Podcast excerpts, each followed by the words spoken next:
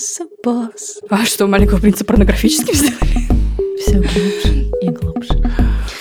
Damn! Это в нарезку пойдет. Блин, я всегда, когда смотрю на эти граненые стаканчики, мне водочки туда хочется. Не болей. Входи.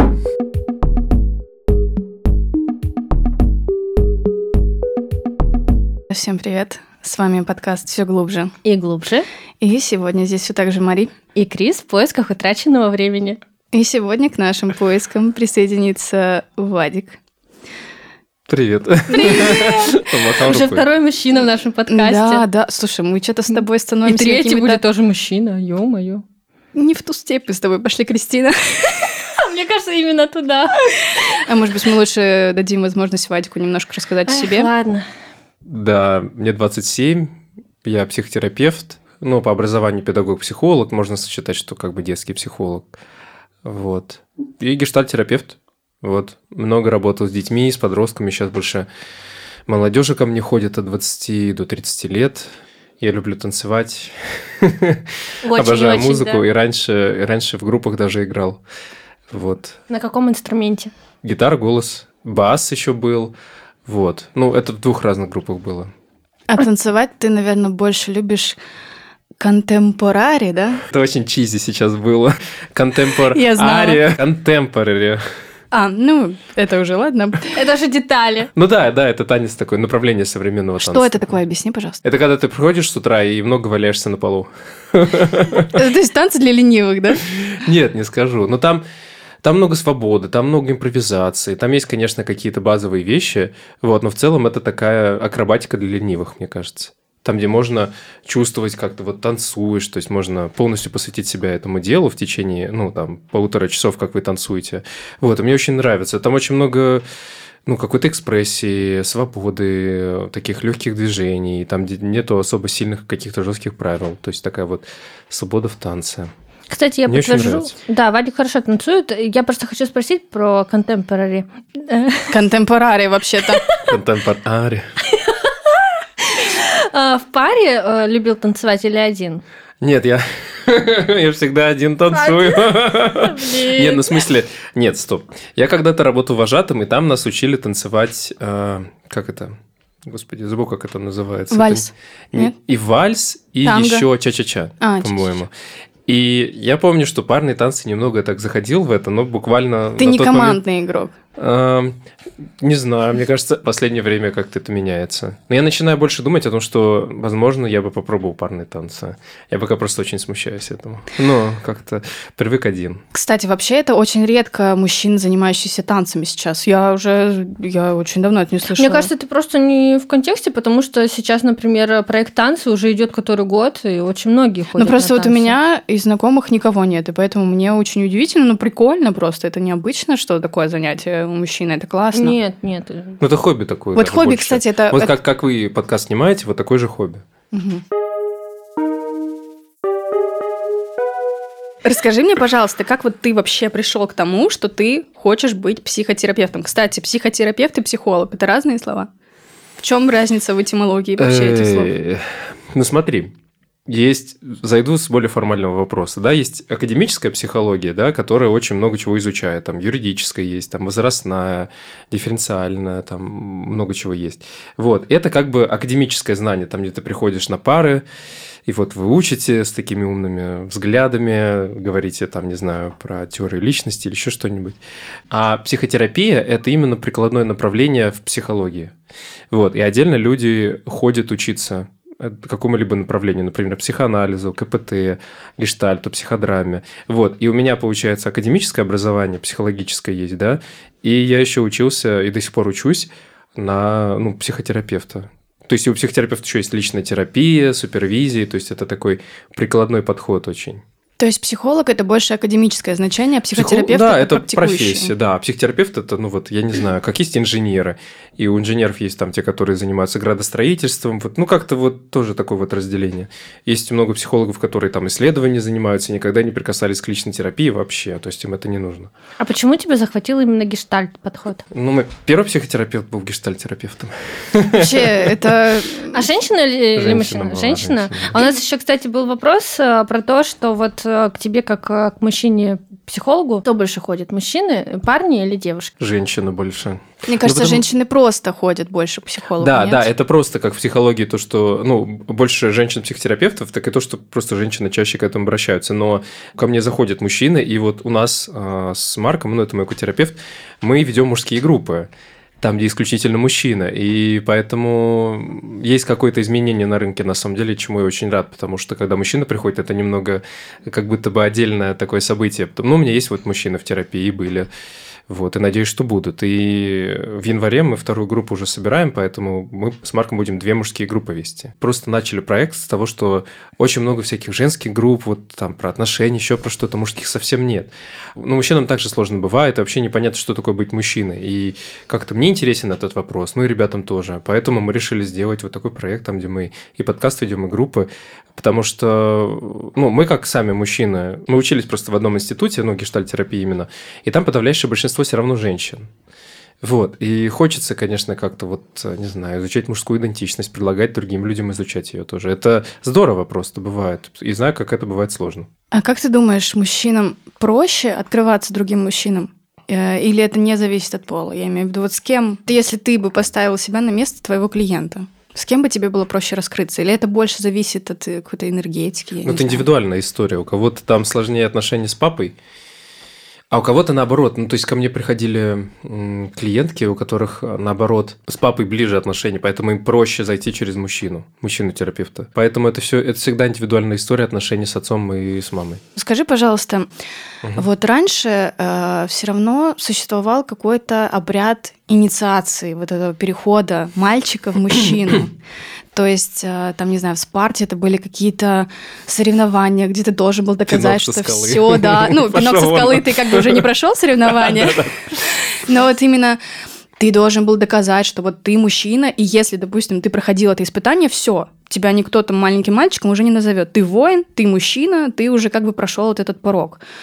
В Сейчас, вот в нашем современном обществе, что можно назвать таким обрядом инициации, после которого мальчик становится мужчиной?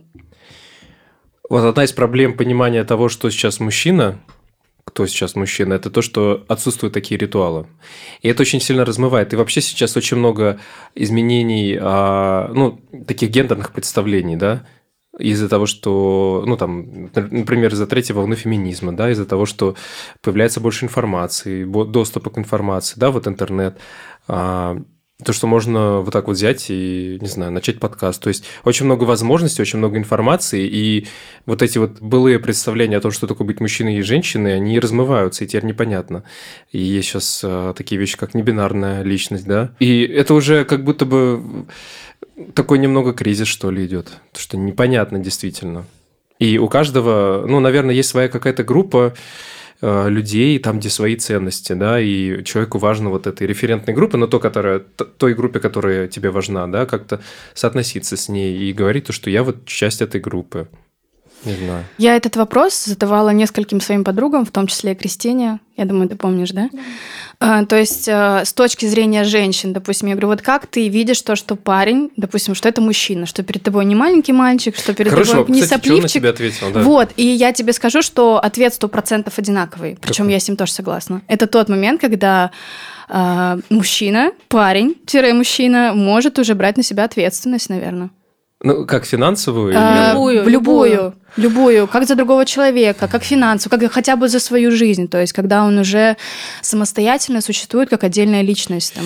Я с тобой соглашусь. Э, Я помню, я тоже у папы спросил, мне интересно было просто. Вот это вот тот человек, который несет ответственность за свою семью. Не знаю, мне сейчас это подходит, когда я понимаю, что я готов, ну там, для девушки, которую люблю, э, сделать что-то больше, чем для себя. Ну, то есть, как будто бы я беру больше ответственности тогда или предпринимаю больше шагов в сторону ее, чем мою. Вот. И когда это именно, когда я хочу этого, когда это происходит сознательно, когда я вижу то, что, ну, как бы я-то вот, что мне нужно было, взял, да, и я хочу сейчас дать другому человеку. Это очень сознательное желание, это, мне кажется, это очень такое важное, такой важный поступок, мне кажется, когда ты понимаешь, что ты можешь дать чем, ну, не просто брать, а еще и давать.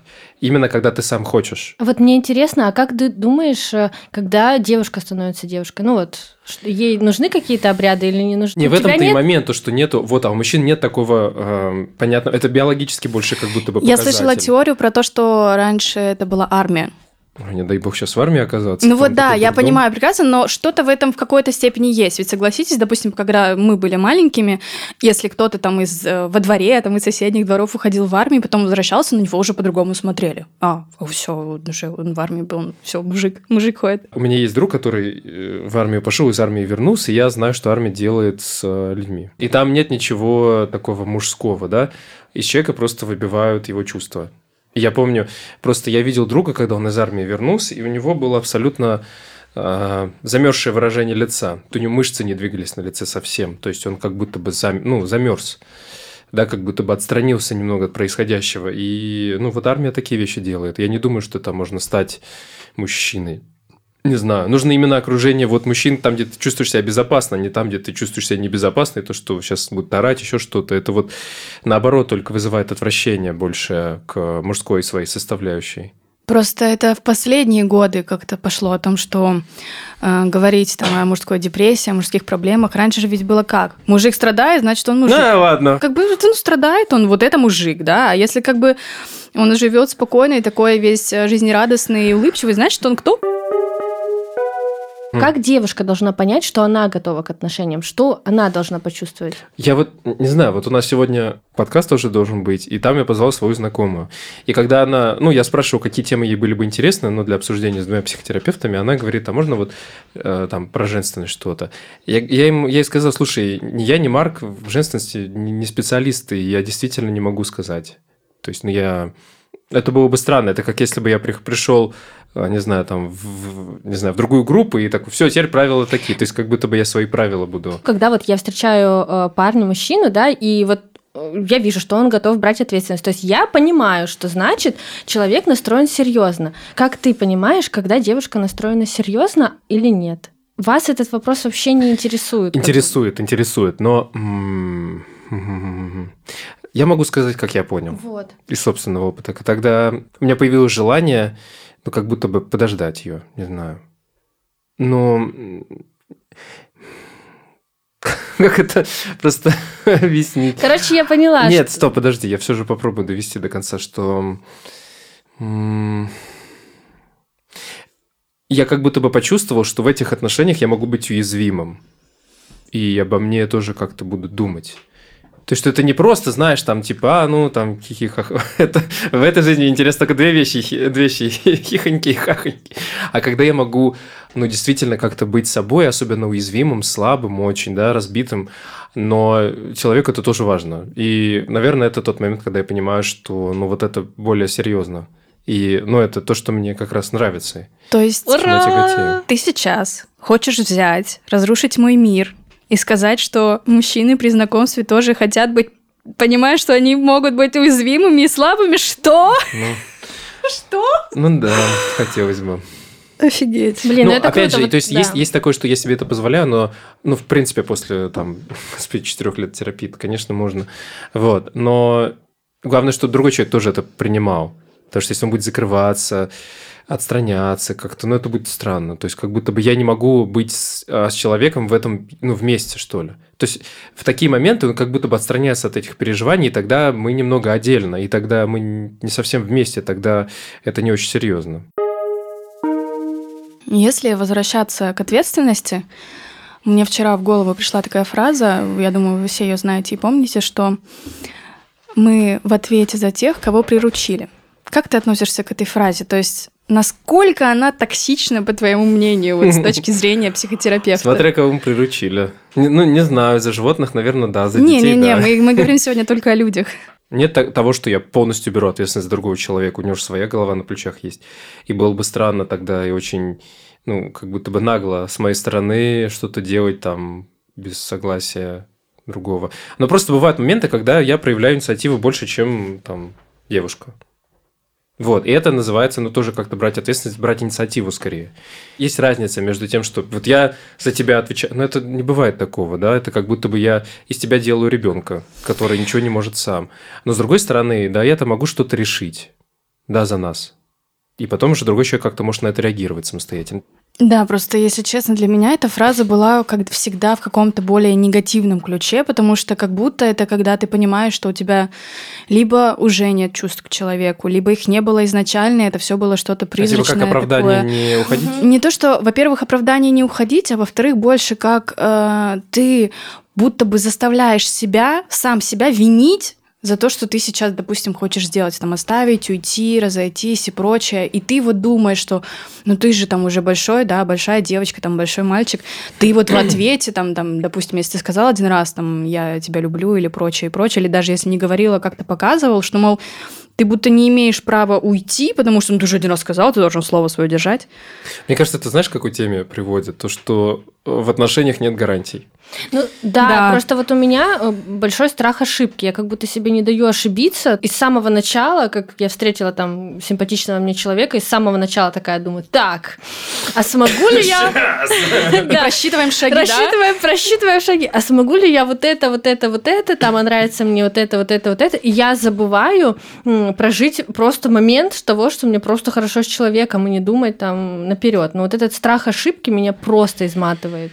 Ну, не... Вначале это понятно, что ты хочешь понравиться другому и показать себя с лучших сторон, чтобы тебя заметили, чтобы сказали, да, слушай, у меня похожие чувства к тебе есть, да, но потом-то уже можно побыть человеком. Но это самое сложное, наверное. То есть, это звучит банально, вот это вот, быть собой, а не казаться. Но это такая работа, ну, то есть, психотерапии, например, да, мы это изучаем, потому что человек как-то адаптируется к окружению, и окружение из него делает какого-то другого да, и потом он носится с этими масками, с этой фальшью, и чувствует, что это немного не то. И вот эта вот работа, найти свою, ну, найти себя, свою аутентичность, это очень тяжело. А потом еще предъявлять людям, как бы, а люди там, например, не знаю, приучился, не знаю, не злиться, не выражать злость. И люди как-то к этому привыкли, что ты такой добренький, мягенький, ну, там можно, если что, там как-то задвинуть твои границы, ничего потерпит. А потом ты начинаешь это проявлять, и люди начинают пугаться, откуда у тебя это. Вот. А некоторые люди со злостью своей не дружат, они тоже пугаются, как-то, а, нет, нужно уйти. То есть это риск, как это ответственность быть таким, кто ты есть. А вот. как сдружиться со своей злостью? Приходите ко мне на терапию, знаем как. Ну хотя бы, но в плане... Я могу просто объяснить, как терапия это, это надо прорабатывать, ну вот да. Ну да, ну смотрите, вот если коротко, терапия, да, это такое... У человека приходит, это как бы услуга и отношения мы создаем отношения с человеком, да, он приносит то, как он создает отношения ко мне. А я как такой специалист в этом, да, э, начинаю как бы показывать ему, какие отношения он создает и какие чувства у меня у самого этого вызывает, да. И только в безопасных, доверительных отношениях человек может пробовать что-то новое, что он, э, например, там боялся проявлять злость всю свою жизнь. И тут он может попробовать это проявить. И другой человек покажет, что там не развалился, да, там я жив, ты жив, там руки, ноги есть. Только в отношениях там, где есть доверие, там, где есть безопасность, можно что-то новое пробовать. И это может быть, конечно же, и дружеские отношения, но психотерапия – это специализированная такая тема, там, где это все профессионально, да, потому что друг может быть там, ну, то есть он в позиции друга просто, да, ему ничего дополнительно делать не надо. И, например, так, то есть в отношениях каких-то, где чувствуешь себя безопасно и доверяешь другому человеку, можно пробовать, попробовать рискнуть быть собой. Угу. Вот мне, кстати, вот еще про отношения как раз вопрос. Вот у вас есть в гештальтерапии зависим, э, как там, созависимый, контрзависимый и третий. Ну, это вообще, в принципе, в психотерапии есть такое понимание. Не то, что в гештальтерапии это прям превалирующее. У тебя тут просто два контрзависимых человека сидят. И третий какой, напомню мне? Обычные люди счастливые? Кор... Я на интенсиве был. Ну, интенсив – это такая, такой формат обучения, там, где вы две недели где-нибудь на красивом месте, у моря находитесь, у вас там терапевтические группы, клиенты, супер... Ну, много всяких там форматов происходит для психотерапевта в течение двух недель, и ты за это время растешь. У нас была лекция про работу с парой. Вот, и там вопрос поступил от публики, то что... А бывает такое, что в отношении сразу взаимозависимые. Ну, то есть взаимозависимое – это такое, такое слово, которое обозначает то, что вы здоровые. И, короче, и лектор сказала, ну, спросила у слушателей, то, что, а, у аудитории, то, что А, вот поднимите руку, кто сразу вошел в отношения, вы сразу взаимозависимы. Никто не поднял руку. То есть нормально в отношениях проходить какую-то стадию контрзависимости и созависимости. Это все нормально. Нет, нет такого, что сразу идеальные отношения, сразу я там понимаю тебя, у нас все-таки границы. Ни хрена подобного. Вы вы должны, это и, собственно, есть отношения. Вы, у вас есть какой-то опыт, там, где вы постепенно это нарабатываете, узнаете друг друга, где-то притираетесь, где-то ссоритесь, где-то миритесь. Ну, то есть это работа для того, чтобы выйти на такой уровень. Ну, взаимозависимости. Это всегда сложно. И нету никаких идей. Забудьте эту идею про идеальные отношения. Что вот сразу...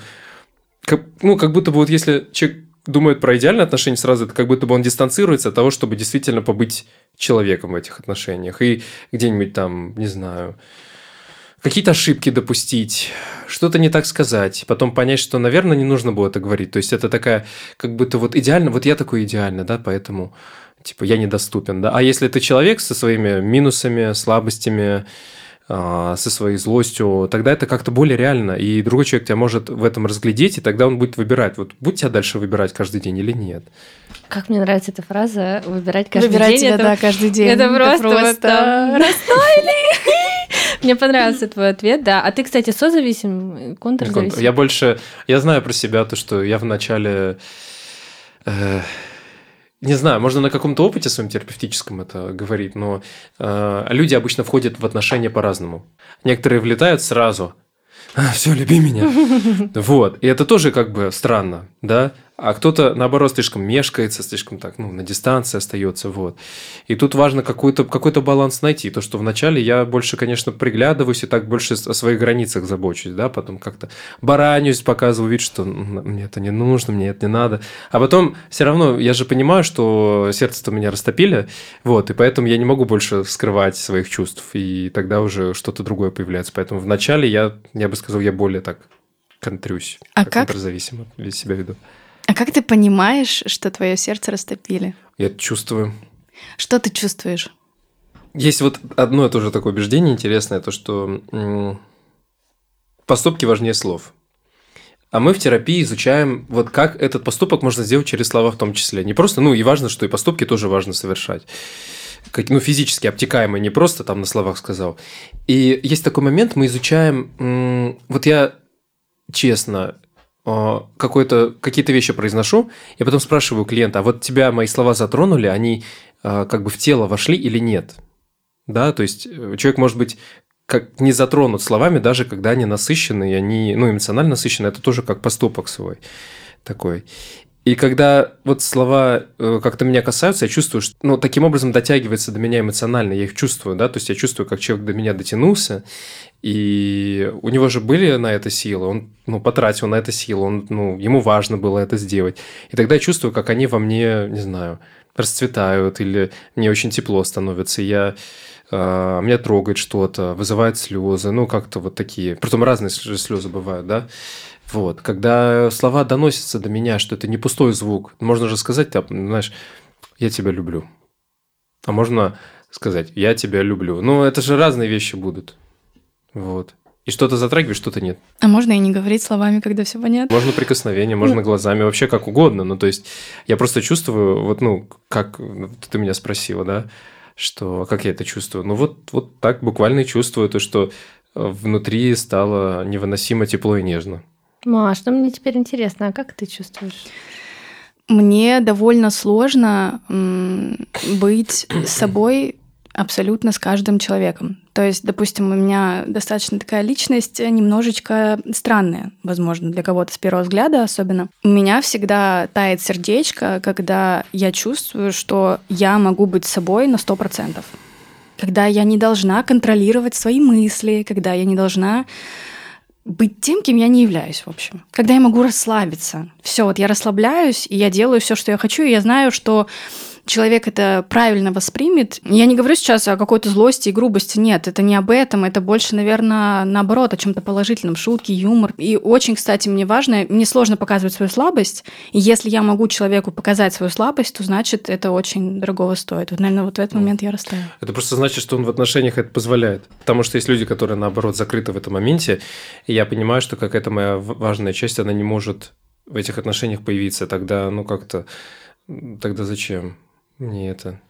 Вот, то есть тут еще работа со стороны другого человека, что окружение, среда, ну вот другой человек, он позволяет этому быть тоже в отношениях. То есть он тоже сам умеет с этим контактировать у себя, поэтому у вас, ну, контакт налаживается. Это эмпатия, наверное, больше, да? Я не знаю, мне кажется, просто вот какой-то такой хороший отношенческий контакт происходит, когда вот эти два человека себя более-менее знают. То есть сначала, когда ты с собой в контакте, угу. значит, ты с другим можешь как-то быть. Так, ну мы все, точнее, мы все, это я и Вадик, ответили уже на вопрос, э, когда тает наше сердечко. Кристина, сейчас твоя очередь. Ну да, как мы чувствуем, что... Да, наш... как ты чувствуешь, что вот все, твое сердечко расплылось, как яичница на сковородке. Когда другой человек э, подмечает что-то, и потом это мне возвращает, говорит. То есть что-то делает. Детали, там. да? Детали, да. Вот когда он услышал про меня какую-то деталь, я ее сказала там мимоходом, там вообще даже сама не сакцентировалась. Ну, а... например, я могу немножечко начать, а ты продолжишь. Да, давай, давай. Ну, ты знаешь эм, детали Кристины? Да, я знаю, я знаю а. детали Кристины, просто они у нас в чем-то схожи. Допустим, вот наш подкаст, эм, это невероятно трогает твое сердечко, прям так прокалывает его, как воздушный шарик, когда кто-то из наших друзей и близких э, людей, послушав, могут взять и сказать вот что-то такое, что, возможно, кто-то из нас ляпнул абсолютно не думая. Абсолютно вот так просто как бросил фразу, а человек ее услышал, он ее запомнил, и он потом тебе об этом сказал. И ты сидишь и думаешь, я, значит, не какая-то шутка. Это может быть даже что-то в личном общении, когда ты что-то говоришь, и потом э, человек такой тебе вспоминает, и такой думаешь, вау, кайф. Ну, когда это значимо для него. Ну, ну когда да. ты, ты, в принципе, значимый, конечно, я буду помнить какие-то вещи, которые для тебя важны. Да, и причем, ну это то, как со стороны парней, так и со стороны друзей, то есть это все как бы угу. в принципе. А, что, по твоему мнению, это за феномен, когда лично мне проще сказать кому-то о негативных чувствах, чем о положительных? Допустим, мне проще сказать, что, слушай, вот э, ты мне не подходишь, ты очень хороший человек, но прости, там, нам нужно разойтись, да? Мне намного проще это сказать, чем ты знаешь, там, ты мне нравишься или что-то такое. То есть мне очень сложно переступить этот порог. Вот о чем это, что это такое? Это, это моя, мой какой-то страх внутренний, быть отверженной или что это? А у меня, кстати, наоборот. Если бы я стал копать сейчас глубже и глубже в эту сторону, я бы сейчас занимался психотерапией. К вопросу к Маше, я, например, наоборот такой человек, что я негативные э, свои эмоции хуже выражаю, чем позитивные. Мне легче признаться там в любви, сказать, как круто, ну, вообще вот сказать какие-то там свои такие эмоции, чем сказать что-то такое там плохое человеку. А мне, кстати, наоборот, мне кажется, мне проще что-то приятное сказать, чем чем что-то такое. Ну, то есть, мне когда, когда чувствую, что мне нужно сказать уже, ну, я говорю. Короче, записали вот... меня в ведьмы просто я... Почему? Почему? Нет, это, нет, то, что ты сказала, это очень интересно. Просто у нас не психотерапевт, у нас гештальт-терапевт. И... Ну, в общем, я про что хотел сказать, то, что, например, когда более э, какие-то приятные чувства вызывают, и нужно человеку это сказать, то это, конечно, больше у меня вызывает смущение, там, где я понимаю, что я более уязвим. Сейчас можно, ну, как-то, человек может быть как-то, ну, из моих страхов, фантазий, да, может что-то с этим сделать. Да, но в целом просто, когда ты более приятные вещи говоришь, более такие, ну, не знаю, показываешь себя более где-то смущенным, а вот скажи, mm вот ты еще говоришь, у тебя там в шапке профиля написано про тело, да, вот ты говоришь, когда вошло в тело. Ты еще с телом как-то прорабатываешь, да? Ну, гештальтерапия, это да, это, собственно, мне почему еще подход нравится, это самое... Вот в вербальных терапиях, там, где сидят люди напротив и говорят, это вот направление, где больше всего прописана работа с телом более четко, аккуратно, конкретно прописана работа с телом, потому что наши чувства, они живут у нас в теле, они просто у нас в голове. И человек, когда приходит ко мне на терапию, он как будто бы летающая голова. У него есть суждения, мысли, заключения, понимание, интерпретация, а все остальное как будто отсутствует. Поэтому важно вернуться к истокам. К ну, телу. то есть, э, как бы ты при этом его как-то трогаешь или ты просто наблюдаешь? А, Отдельно есть этика по работе с прикосновениями, и, конечно, я у человека спрашиваю, как бы он, в принципе, к этому бы относился, потому что иногда я могу так сделать, да, иногда есть такой эксперимент, где я могу прям, как это, ну, положить руку или вот пальцы на то место, которое сильно напряжено, которое, ну, человек, он из-за напряжения его не чувствует, я могу показать вот здесь, да, вот. Есть какие-то упражнения телесные тоже, например, когда, не знаю, например, у человека не было опыта, когда другой человек, как это, родитель обычно не может предоставить ну, какую-то опору и сказать, я все сделаю сам. Человек начинает зажимать свое тело, как будто бы не до конца расслабляя мышцы, да, и можно такой вопрос прям задать. А вот ты сейчас все, э, вес всего своего тела даешь креслу или нет? А как думаешь, от тебя земля, ну, она выдержит, если ты встанешь? И человек сразу поджимается. У него есть, ну, у каждого есть большой уровень, а, ну, опыт своего недоверия, страха. Конечно, он будет там зажиматься, он что-то, ну, физически не может даже расслабиться. Вот. И такие эксперименты иногда бывают, то, что вот я подхожу, и человек, э, ну, как бы доверяясь мне, он может больше отдать вес своего тела, чтобы я его больше телесно сам почувствовал. Вот это обычно такой важный эксперимент, который касается, ну, там, опыта с родителями. Иногда и такое бывает, вот. Когда буквально чувствуешь, то, что тебе доверяют и передают какую-то часть своего а, веса, своего тела на тебя. И ты это вот держишь. Какая-то вот такая проработка темы с доверием, с а, расслаблением, зажатием. Ну, как-то вот много там всего есть страхом, доверием и возможностью быть слабым с кем-то. Как влияют невысказанные эмоции? У меня просто остаются у вас. Это физика банальная. То, что э, энергия, она никуда не... она трансформируется, она никуда не исчезает. А есть разница негативные или позитивные невысказанные эмоции? В этом смысле нет, они все остаются у вас. Но есть э, разница во влиянии внутри, внутреннем негатива, позитива? Нет, нет, иногда я вижу э, у клиентов то, что они не, не высказывают любовь своим близким. Я, ну, и я вижу, как их э, это ранит тоже. Ну, это я просто. Да. да, а есть те, которые наоборот там злость. Но это все равно какую-то часть важного своего проявления ты оставляешь себе, и ты одинок в этом. То есть ты хочешь это сказать вот другому человеку, вот там конкретному, да, и из-за этого ваши отношения дальше не идут, потому что ты какой-то важный кусок как будто бы, ну, из-за страха припрятал в себе и не мог его высказать вот другому человеку, да, и поэтому и в одном и в другом случае ты остаешься один немного изолированным от человека, и другой человек не знает о тех чувствах, которые он тебе вызывает. То есть ты себя лишаешь какого-то контакта, каких-то отношений важных, когда прячешь немного какую-то часть в себя. И тогда, ну, ты теряешь в отношениях, мне кажется. Но это обидно просто бывает. И я, когда люди об этом говорят, ну, я говорю то, что я вижу то одиночество, в котором вы пребываете, да, когда вы не говорите. Я говорю, ну, обидно, что другой человек тоже об этом не знает, а так бы вы могли бы знать вместе. И это как бы, это бы сказалось на отношениях, и непонятно в каком ключе, куда бы это повело. В этом весь риск, поэтому это такой поступок важный. Мне кажется, это прям круто, когда люди имеют смелость э, что-то сказать, как-то поступить, потому что это достаточно важно, чтобы это сделать и они достаточно доверяют другому, чтобы, ну, в понимании того, что он доверится вам. Да, ты очень хорошие слова прям сказал, но э, у меня здесь э, невысказанных как-то чувствах, это больше в чем-то в общем контексте, это не обязательно говорит, э, говорится там, не знаю, и о любовных каких-то отношениях, о дружеских, это даже просто с родственниками, с родителями. Ты иногда кажется, да что говорить, они же так все знают, и ты такой, да, нормально все. Хотя на самом деле ты понимаешь мозгом, что об этом нужно говорить людям, об этом нужно напоминать. Это приятно вообще слышать о том, что тебя угу, любят. Угу. Мы ну, все да, любим да. это. Но почему-то вот э, что-то есть, какой-то такой барьер, да, и мне кажется, многие поймут, о чем я говорю. Факт и ты. Факты. Мой факт не такой уж прям супер глобальный и, возможно, многим известный, но я многодетная тетя. У меня четверо племянников. Круто. Да. И это правда, на самом деле, с ума сойти как круто, потому что особенно сейчас, когда они взрослеют, и вот старший мой племянник, иногда мое утро может начаться с того, что типа, как создать свое радио? Человеку Сейчас будет очень стыдно, но я не помню, сколько ему лет, но лет 11. Ну, блин, их много. Их много. Целых четыре цифры запомнить, ну куда? Да, да, это очень сложно. Вот, и мне э, нравится просто наблюдать за этими маленькими людьми, и вот какие они растут. То есть это большая заслуга, конечно, их родителей, что их всегда поощряли вот во всех хобби, в начинаниях. То есть никогда не было такого, что твой вопрос глупый. Никогда не было такого, что ты говоришь что-то неправильно. То есть всегда все обсуждалось, были какие-то рассуждения. Я помню, когда я привезла свой телескоп в Осетию, и мы во дворе там поставили все, давайте смотреть на Луну, смотрим на Луну. И один из, причем, по-моему, из младших, задает вопрос моему брату, пап, а почему на Луне так много дырок? И он давай, то есть я такая смотрю, думаю, вот интересно, что он сейчас ответит. Он же мог сказать, сынок, это очень сложно, там, потом я тебе расскажу.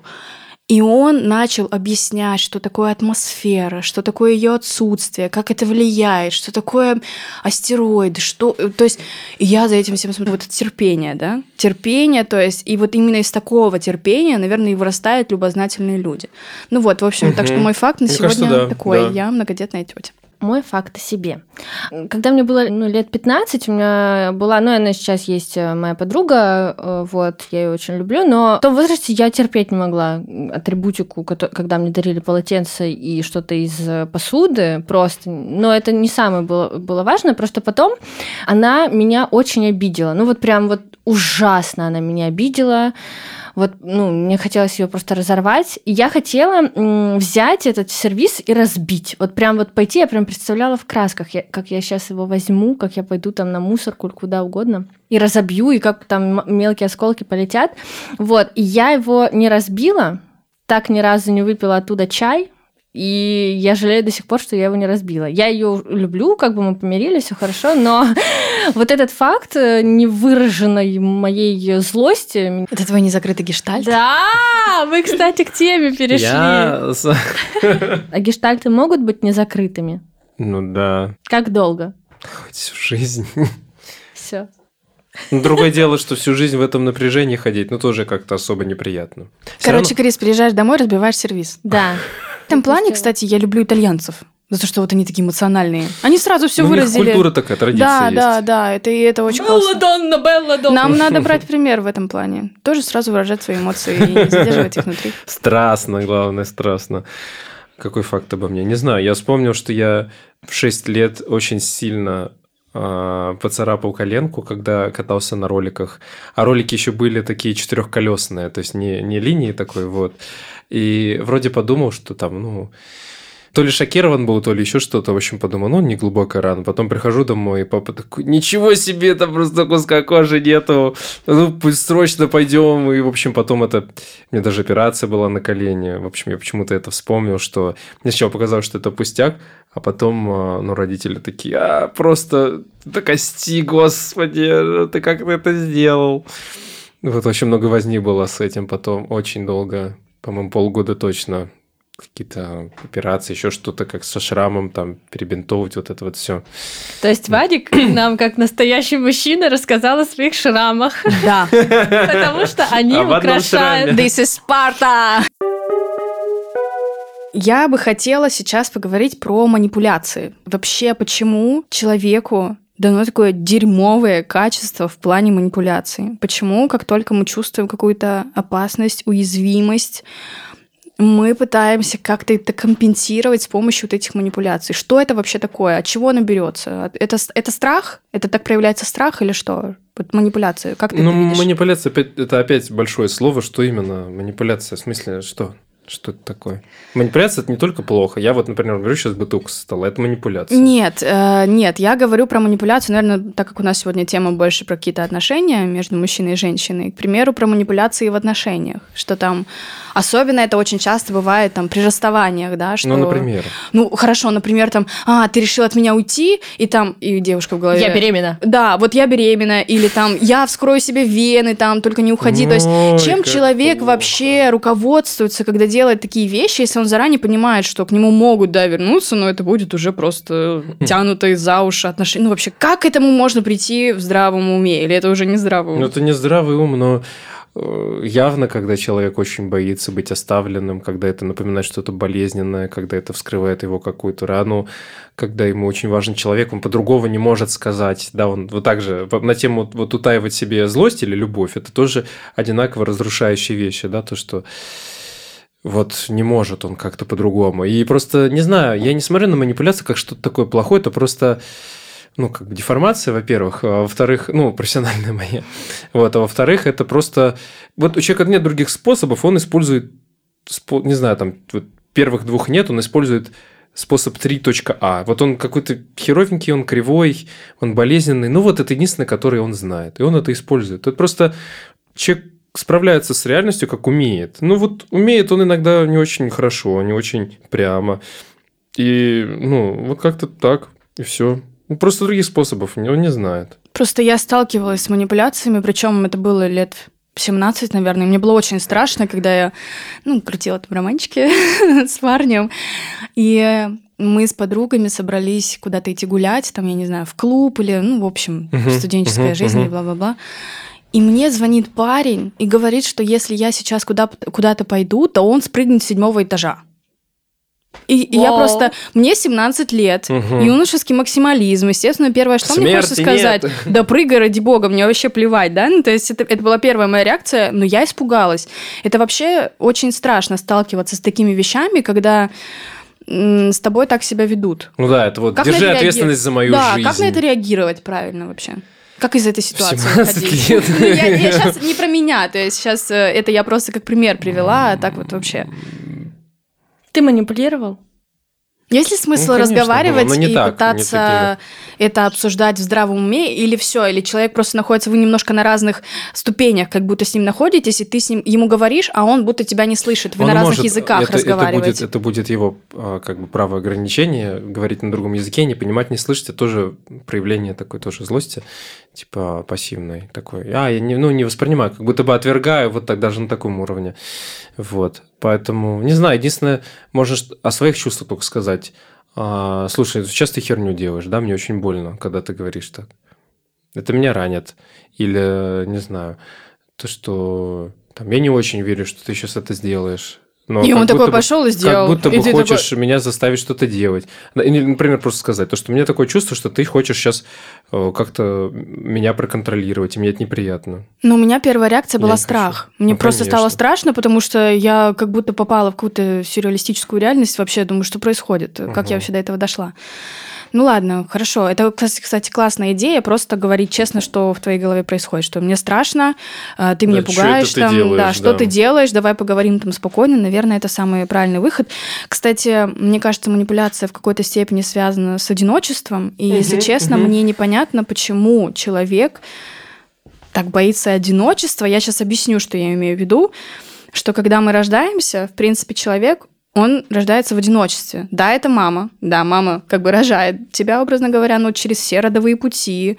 Э, Везде ты проходишь один. И то же самое со смертью. То есть вокруг тебя могут быть куча родственников, э, все твои близкие люди, но при этом ты умираешь сам на сам, один на один сам с собой. И поэтому для меня такой вопрос тоже очень важный. Почему, если рождаемся и умираем мы в одиночку, то жить в одиночку мы боимся? Я не согласен с тем, что... Ну, это какая-то пафосная тема. Один. Ну, мне кажется, у всех просто разный опыт. Оди- а- Ну, одиночество – это просто чувство. И потом люди довешивают туда дополнительные смыслы. Я одинок, значит, я неудачник. Я одинок, значит, я брошен. Я одинок, значит, все меня ненавидят. Ну, то есть, просто такое чувство иногда, конечно, все, просто у всех разный опыт какой-то. И, например, кто-то привык там, что ему никогда не помогают, вот я оставлен один, мне никто никогда не поможет. Да, это другие чувства вызывает. То есть, помимо просто факта того, что ты сейчас просто один, и все. То есть, это как будто бы больше ничего не значит. Да, люди добавляют туда смыслы, исходя из своего опыта. И начинают на это реагировать как на что-то более сложное, чем просто то, что вот ты сейчас один, да, ты сейчас там, не знаю, сидишь в кафе или там у себя в квартире. Ну и к тому же, мне кажется, люди это же социальные такие животные, им важно иметь свое, свою стаю, свое стадо любимое. Что Ну вот тоже, про социальных совсем- животных это куда-то ближе, да. Совсем одному жить тогда, ну, тоже как-то странно. Но в этом нет ничего плохого все-таки. В чем? Жить одному. Да, да нет. Иногда просто людям надоедают, они хотят там отношений более таких долгосрочных. А кто-то наоборот из долгосрочных отношений вышел, ну, важно сейчас побыть одному.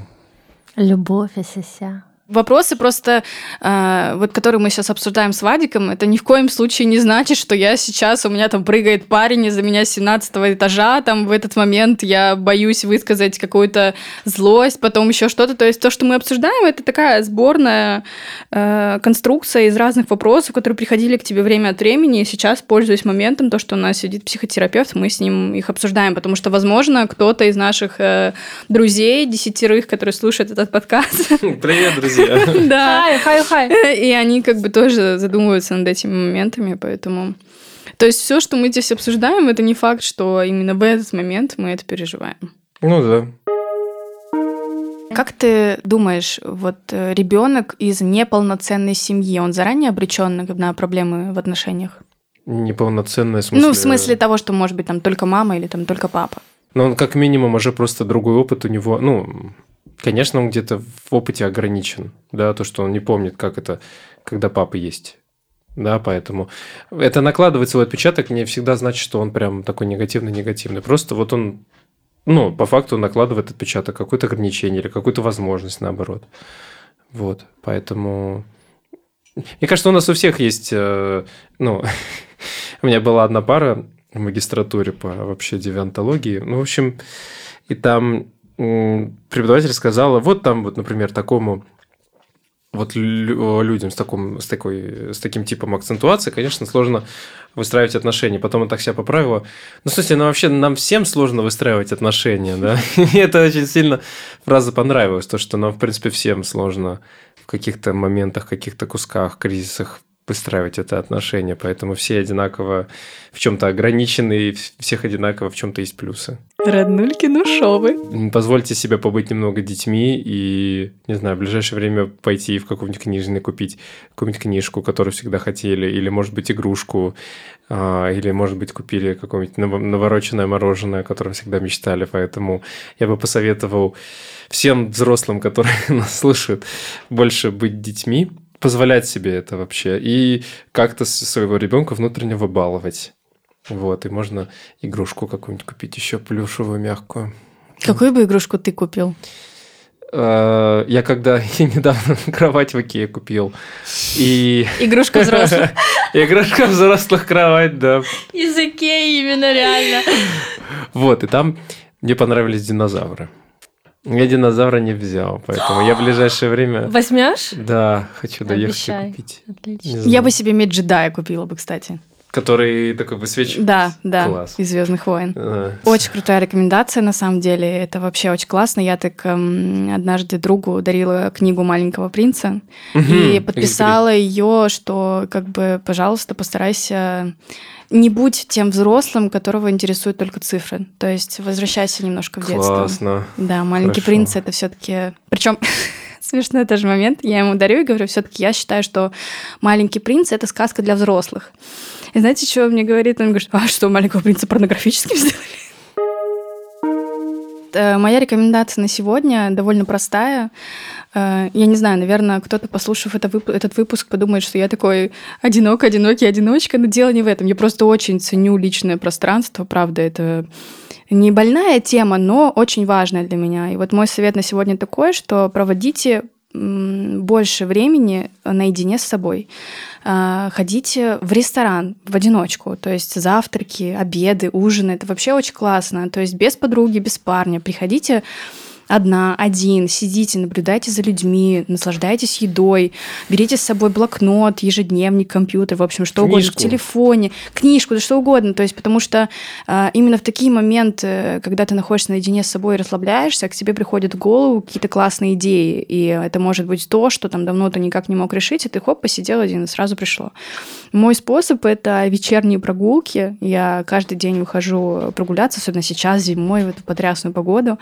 А, у меня в наушниках всегда аудиокнига Гарри Поттера, и я вот просто хожу, гуляю, и вокруг это волшебство. Мозг очень расслабляется, и ты чувствуешь себя немножечко обновленным. Поэтому мой совет — проводить время с собой. Классно. А я порекомендую не свою рекомендацию, а мы у себя в Инстаграме выставили пост с рекомендациями от вас. Я уже третий год под впечатлением от Марины Галкиной. Это взрослая женщина, которая всю жизнь занимается спортом и туризмом. Она эксперт по выживанию и ориентированию. Ходит э, в длительные одиночные походы, снимает об этом фильмы. Прошла два года назад одна через Чукотку с юга на север. Этим летом прошла Таймыр, также с юга на север.